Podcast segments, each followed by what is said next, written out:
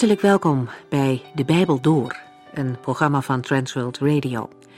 De Bijbel Door is een radioserie die u in vijf jaar meeneemt door de hele Bijbel. Van Genesis 1 tot Openbaring 22.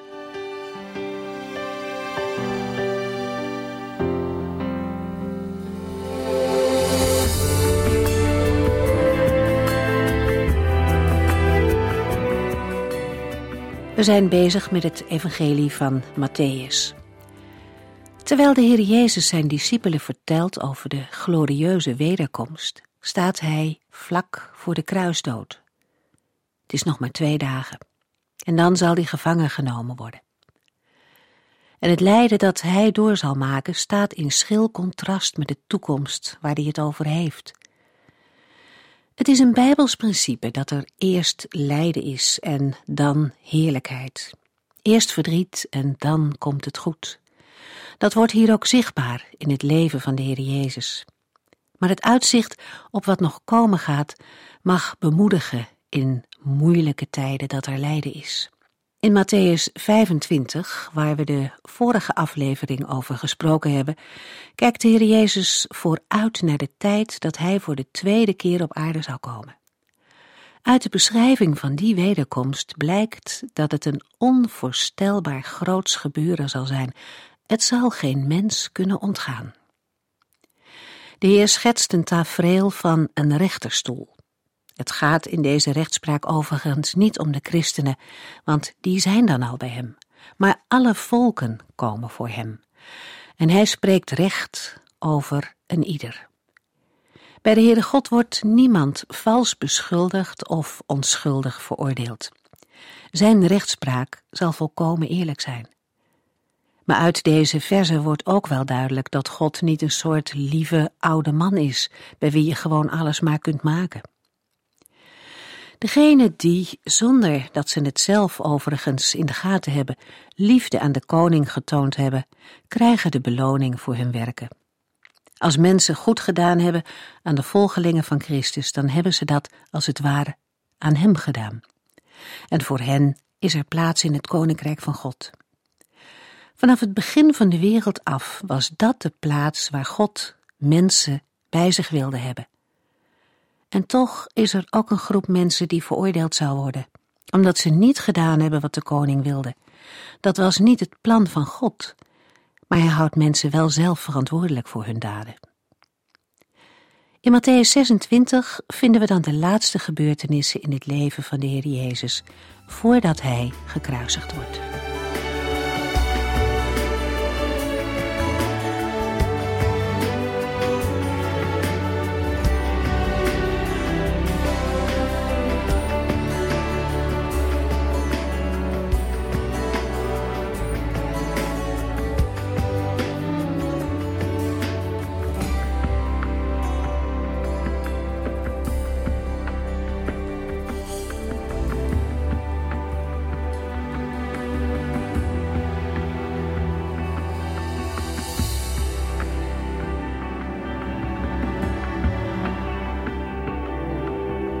In de vorige uitzending zagen we de Heer Jezus aan twee van zijn leerlingen opdracht geven de Pesachmaaltijd voor te bereiden.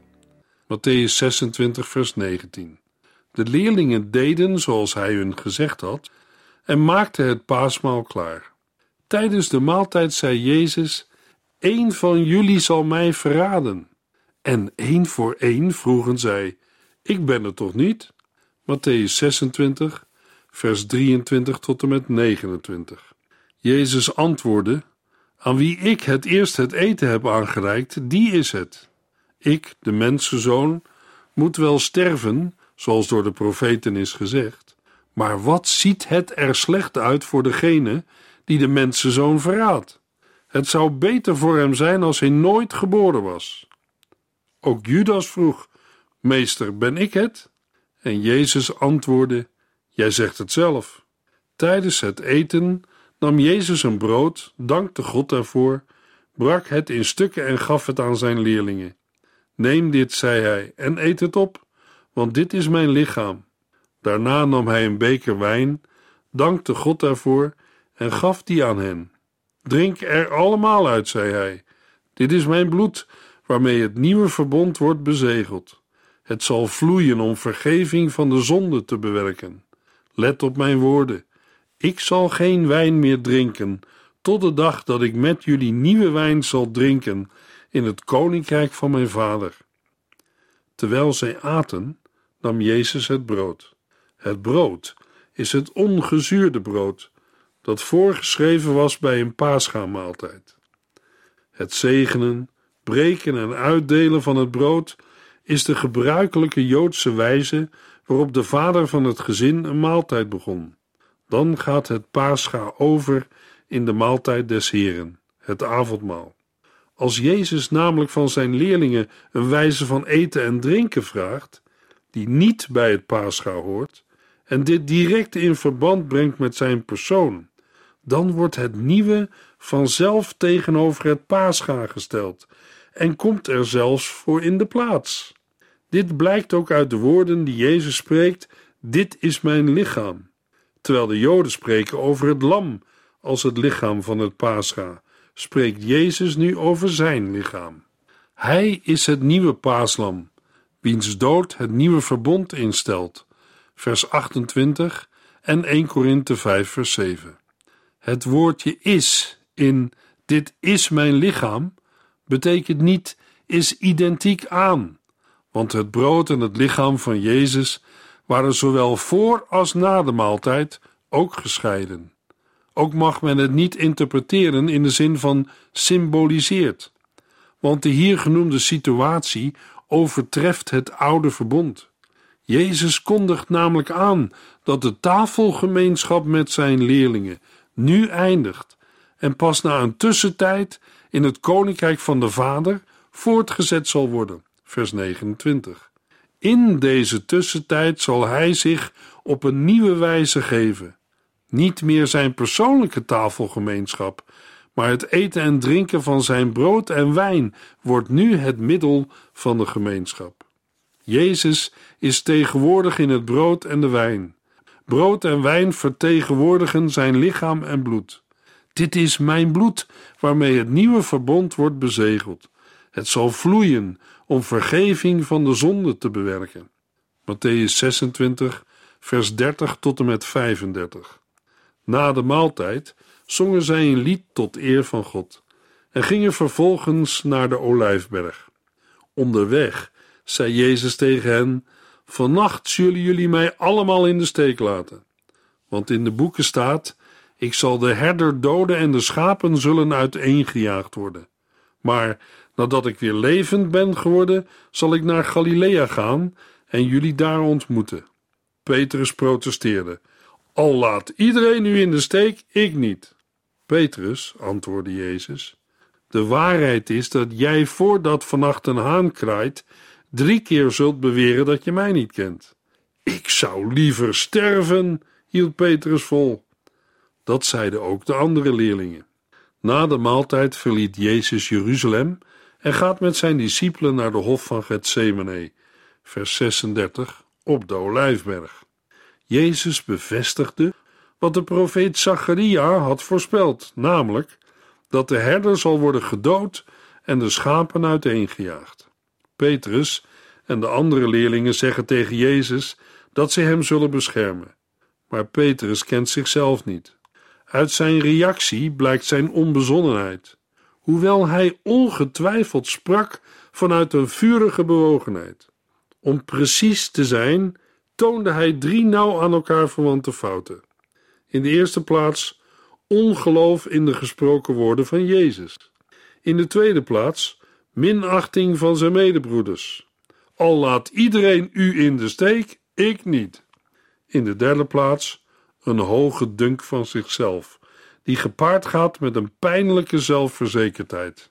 Maar nog diezelfde nacht zei Petrus dat hij Jezus niet kende. Niet eenmaal, maar driemaal. Matthäus 26, vers 36 tot en met 46. Diezelfde avond ging Jezus met hen naar Gethsemane, een tuin op de Olijfberg. Blijf hier zitten, zei hij tegen hen. Ik ga wat verderop om te bidden. Hij nam alleen Petrus, Jacobus en Johannes mee. Hij begon angstig en onrustig te worden en zei: Mijn hart breekt van verdriet. Blijf hier met mij waken. Hij ging een paar stappen verderop en knielde met zijn gezicht op de grond en bad: Vader, als het mogelijk is, laat deze beker dan aan mij voorbij gaan. Maar niet wat ik wil moet gebeuren, maar wat u wilt. Hij ging terug naar zijn drie leerlingen en zag dat ze in slaap waren gevallen. Petrus, zei hij, konden jullie niet één uur met mij wakker blijven? Blijf toch wakker en bid dat jullie niet in verleiding komen. De geest is gewillig, maar het lichaam is zwak. Opnieuw zonderde hij zich af en bad: Vader, als deze beker niet kan voorbijgaan zonder dat ik hem leeg drink, laat dan uw wil uitgevoerd worden. Toen hij weer bij hen terugkwam, zag hij dat ze door slaap waren overmand. Hij liet hen slapen. Voor de derde keer ging hij weg en bad hetzelfde gebed. Hierna kwam hij weer bij zijn leerlingen en zei: Liggen jullie nog rustig te slapen? Het is zover. Ik, de mensenzoon, zal in de handen van zondige mensen vallen. Sta op, laten we gaan.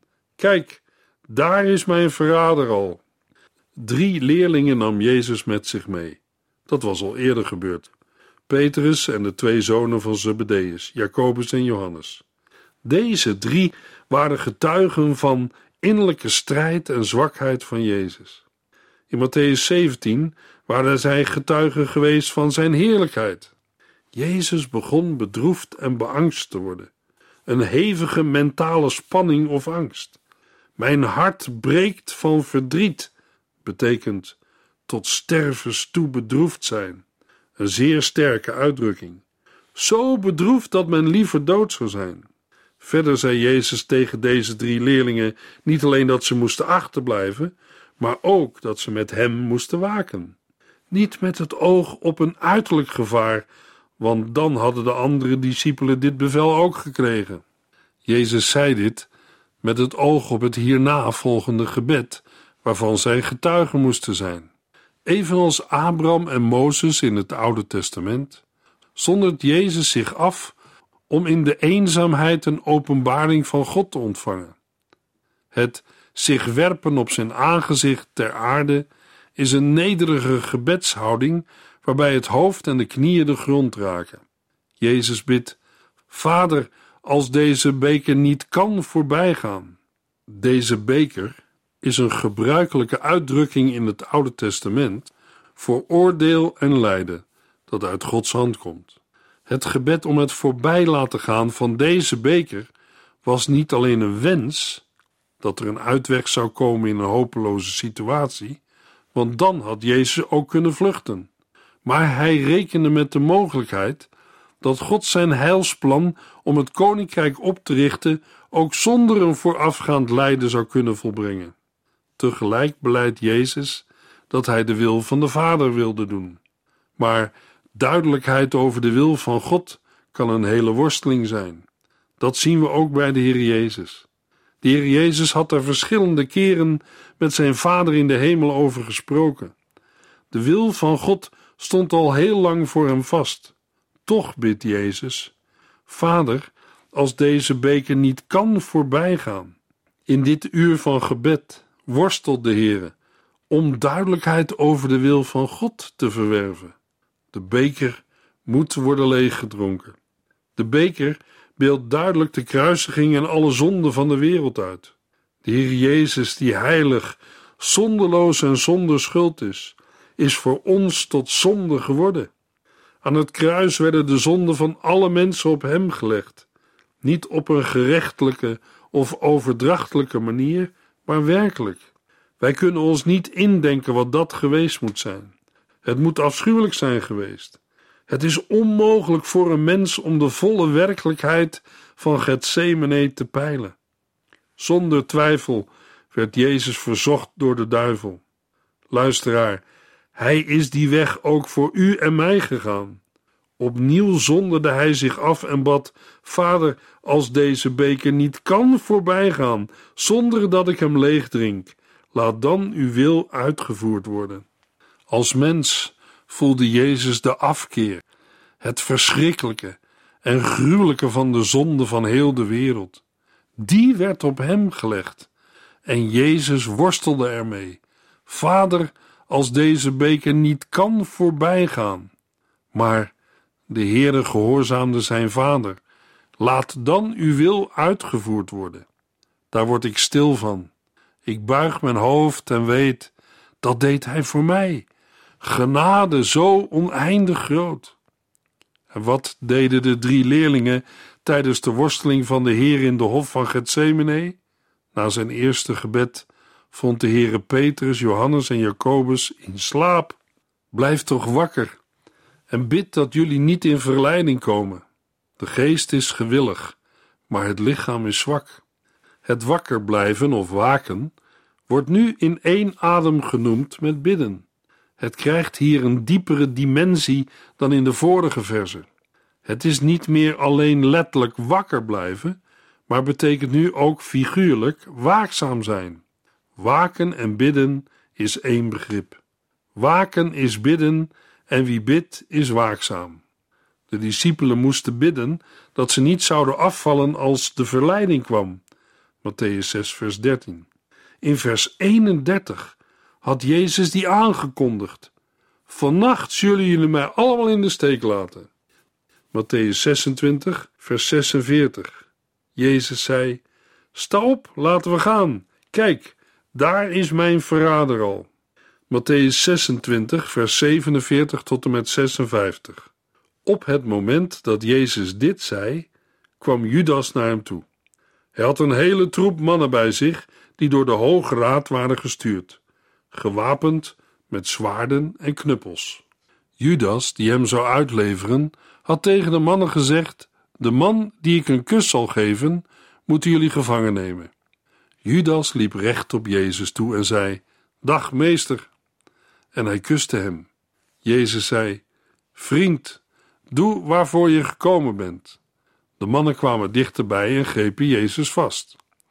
Een van Jezus' leerlingen trok een zwaard en sloeg de knecht van de hoge priester een oor af. Doe het zwaard weg, zei Jezus tegen hem.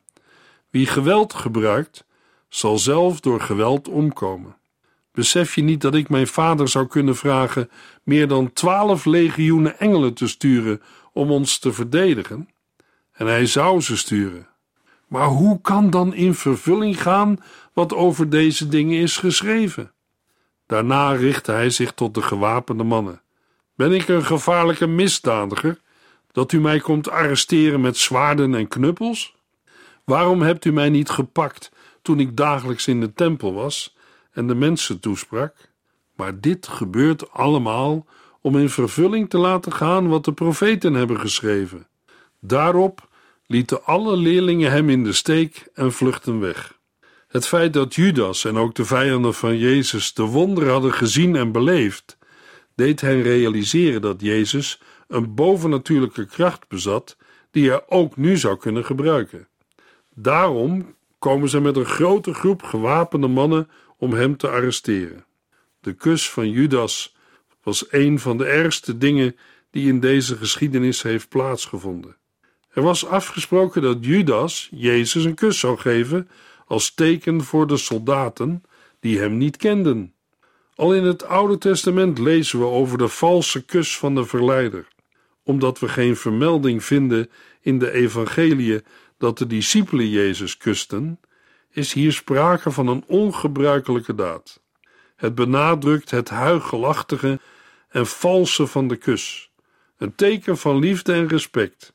Zo misbruikt Judas de kus als het teken van liefde, als teken van verraad. Was er nog hoop geweest voor Judas na zijn verraad? Ik denk van wel.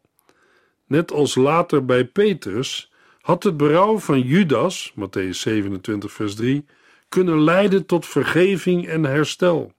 Jezus noemde hem zelfs vriend, nadat Judas hem had gekust. Maar Judas kiest anders. Matthäus 27, vers 5. Hij hing zich op.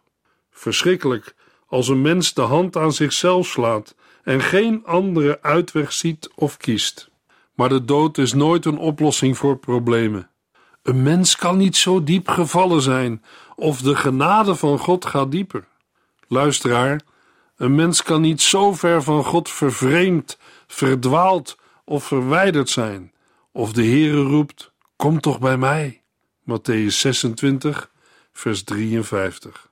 Besef je niet dat ik mijn vader zou kunnen vragen meer dan twaalf legioenen engelen te sturen om ons te verdedigen?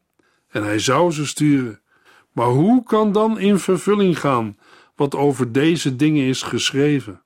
Luisteraar, denkt u dat God u niet kan helpen? Matthäus 26, vers 57 tot en met 68. De mannen die Jezus gevangen genomen hadden, brachten hem naar het paleis van de hoge priester Caiaphas. Daar was de hele hoge raad bijeen. Petrus volgde op een afstand. Hij ging naar de binnenplaats van het paleis van de hoge priester. Daar bleef hij bij de soldaten zitten om te zien hoe het met Jezus zou aflopen. De leidende priesters en de andere leden van de Hoge Raad zochten getuigen om Jezus ter dood te kunnen veroordelen. Maar zij vonden alleen mensen die een vals getuigenis wilden afleggen. En die getuigenissen waren niet met elkaar in overeenstemming. Ten slotte stapten er twee mannen naar voren die zeiden: Wij hebben hem horen zeggen dat hij de tempel van God kon afbreken en in drie dagen weer opbouwen. De hoge priester stond op en vroeg aan Jezus: Wat hebt u daarop te zeggen? Hebt u dat gezegd of niet? Maar Jezus bleef zwijgen. Uit naam van de levende God, riep de hoge priester, zeg ons of u de Christus bent, de Zoon van God. U zegt het, antwoordde Jezus. Straks zult u de mensenzoon zien zitten aan de rechterhand van God. U zult hem ook zien terugkomen op de wolken van de hemel. Hevig verontwaardigd scheurde de hoge priester zijn kleren kapot. Hij schreeuwde: Hij belastert God. Hebben wij nu nog getuigen nodig? U hebt allemaal gehoord wat hij zei. Wat doen we met hem? De mannen van de Hoge Raad schreeuwden allemaal: Hij verdient de doodstraf. Daarna spuugden ze hem in het gezicht en sloegen hem. Sommigen gaven hem klappen in het gezicht en hoonden: Hé, hey, profeet, zeg Christus, zeg eens wie u heeft geslagen. Omdat de geestelijke leiders Rome moesten vragen om de doodstraf te mogen uitvoeren, moesten ze die avond bepalen met welke aanklacht zij de volgende morgen naar Pilatus konden gaan. De geestelijke leiders konden geen goede aanklacht tegen Jezus vinden, dus zochten ze naar valse getuigen. Ze vonden er twee. Zij zeiden dat Jezus de tempel af kon breken en in drie dagen weer op zou bouwen. Volgens Johannes 2 begrepen zelfs de leerlingen van Jezus deze uitspraak niet. Zij begrepen het pas nadat Jezus was opgestaan. Ook de valse getuigen begrepen deze uitspraak niet. Maar Jezus zwijgt. Pas als de hoge priester hem vraagt of hij de Christus is, geeft Jezus antwoord. U zegt het.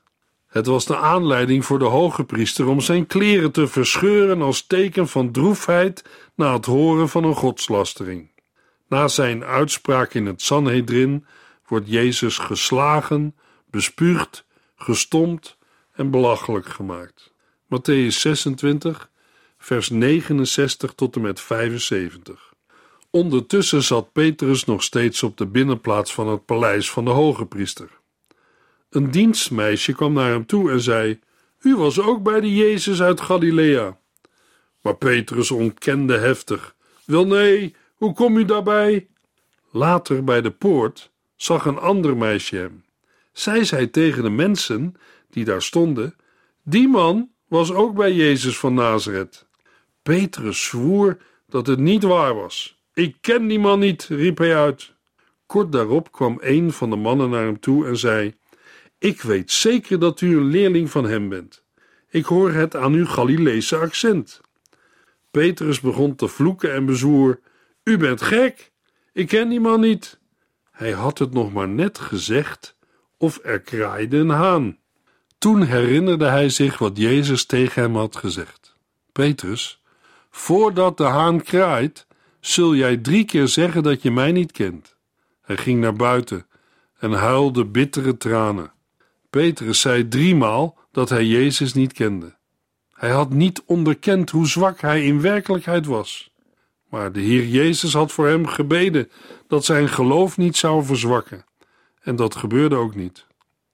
Petrus was op de verkeerde plaats. Het was voor hem een plaats van verzoeking.